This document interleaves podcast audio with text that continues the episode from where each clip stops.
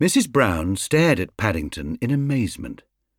Harold Price wants you to be an usher at his wedding, she repeated. Are you sure?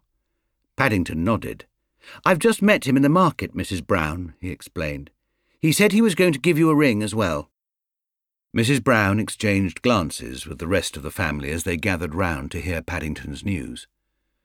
Harold Price was a young man who served on the preserves counter at a large grocery store in the Portobello Road, and the events leading up to his forthcoming marriage to Miss Deirdre Flint, who worked on the adjacent bacon and eggs counter, had been watched with interest by the Browns, particularly as it was largely through Paddington that they had become engaged in the first place.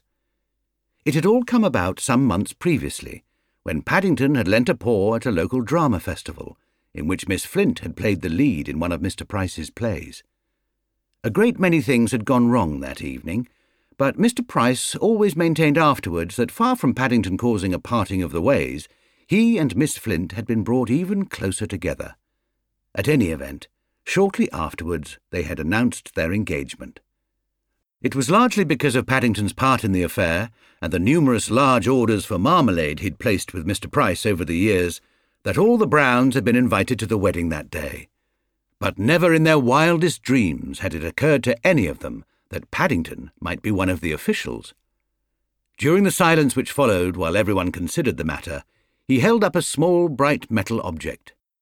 Mr. Price has given me the key to his flat, he announced importantly.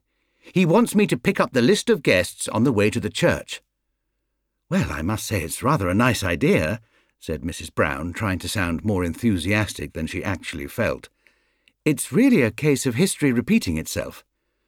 Remembering what happened last time, murmured Mr. Brown.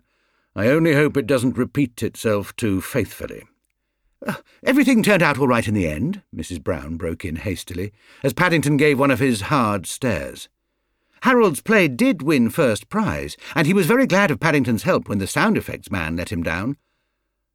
I think he's been let down again, Mrs. Brown, said Paddington earnestly. He's got no one to keep quiet during the ceremony. No one to keep quiet? echoed Jonathan. Paddington's thought processes were sometimes rather difficult to follow, and his present one was no exception. I've no doubt that bear will do as well as anyone if he sets his mind to it, said Mrs. Bird, the Browns' housekeeper, as Paddington, having startled everybody by announcing that he was going to have a special bath in honour of the occasion, disappeared upstairs in order to carry out his threat. No doubt at all. After all, it's only a matter of lending a paw and showing people to their right places in the church. Knowing the usual state of Paddington's paws, replied Mr. Brown, I think I'd sooner find my own way.